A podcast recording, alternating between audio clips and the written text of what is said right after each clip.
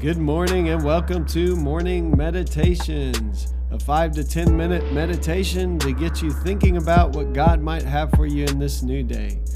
I'm your host, Pastor Nate Cook, so we hope you'll enjoy your meditation for this morning.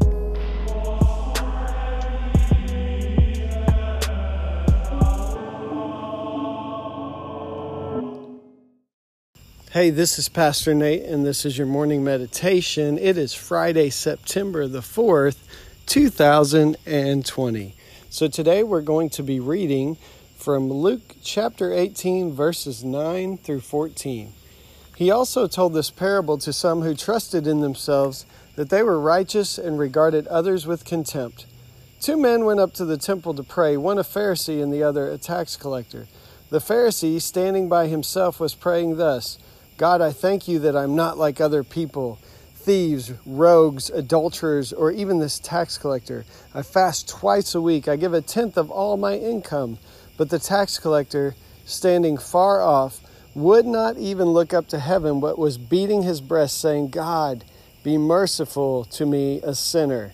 I tell you, this man went down to his home justified rather than the other. For all who exalt themselves will be humbled but all who humble themselves will be exalted. So, Henry Nouwen is going to talk about this most prayed prayer in the history of Christianity that is just simply, Lord, have mercy. And we see this prayer uh, from the tax collector in the parable we just read. Henry Nouwen says, there's probably no prayer in the history of Christianity that has been prayed so frequently and so intimately as the prayer, Lord, have mercy.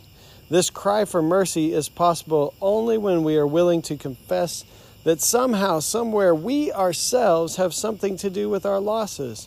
Crying for mercy is a recognition that blaming God, blaming the world, or blaming others for our losses does not do full justice to the truth of who we are. At the moment we are willing to take responsibility even for the pain we didn't cause directly, blaming is converted into acknowledgement of our own role in human brokenness. The prayer for God's mercy comes from a heart that knows that this human brokenness is not a fatal condition of which we have become the sad victims, but the bitter fruit of the human choice to say no to love. And so, what Henry Nouwen's getting at here is the really the only way we can approach God is with humility. If we ever think that we ourselves have something uh, to be proud of or to offer to God in exchange for God's goodness and mercy, uh, we've missed the boat. And that's where the, the Pharisee in this says, I give a tenth of all I have, and, and all these things. He talks about all his religious practices. But the tax collector, who would have been known as a sinner in Jesus' day, he, he was known for betraying his own countrymen to side with Rome. He was known for uh, taking a little more than his share of the taxes, usually to line his own pockets. Um, a tax collector was known to be a sinner. Uh, but the whole point of this parable is that that's what it takes for us to acknowledge our own role in this condition we call sin. So there's both our own personal acts of sin, and then there's this whole thing of sin that we're all caught up in as a human race. And when we finally acknowledge our own role, then we can say, Lord, have mercy. As long as we're blaming others, as long as we're making excuses, as long as we're wearing masks and hiding behind those, we can never really receive God's mercy because we won't acknowledge our part in sin. And what Henry Nouwen says and what this tax collector finds is that when we do acknowledge our sin, the parable says he went home justified and not the Pharisee.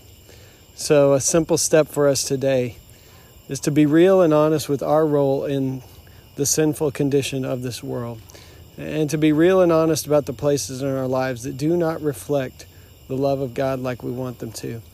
And then what we expect from most people would be condemnation. Uh, we expect a lecture, or we expect, uh, at worst, God to smite us or to just destroy us. But what we find is that God is merciful and gracious. And it's only when we acknowledge our own role and we say, Lord, have mercy, that we find that mercy. and we go home justified, made right with God, reconciled to God. That's good news for us today. So I hope today you'll be able to acknowledge your role, the places in, in your life, just like I need to acknowledge the places in my life that do not look like I would want Christ to see, the, the things in me that I would not want Christ to see, uh, the places where I still have work to do, um, and to say, Lord, have mercy on me. And what we find is that the transforming love of God does have mercy on us, and we go home justified. Hey, that's just a thought for this morning, and I hope you have a great day. Well, thanks again for joining us for this morning meditation. Hey, do us a favor rate us on iTunes or even leave some feedback about our podcast so that other listeners can know how much you enjoy your morning meditations. Hey, have a great day.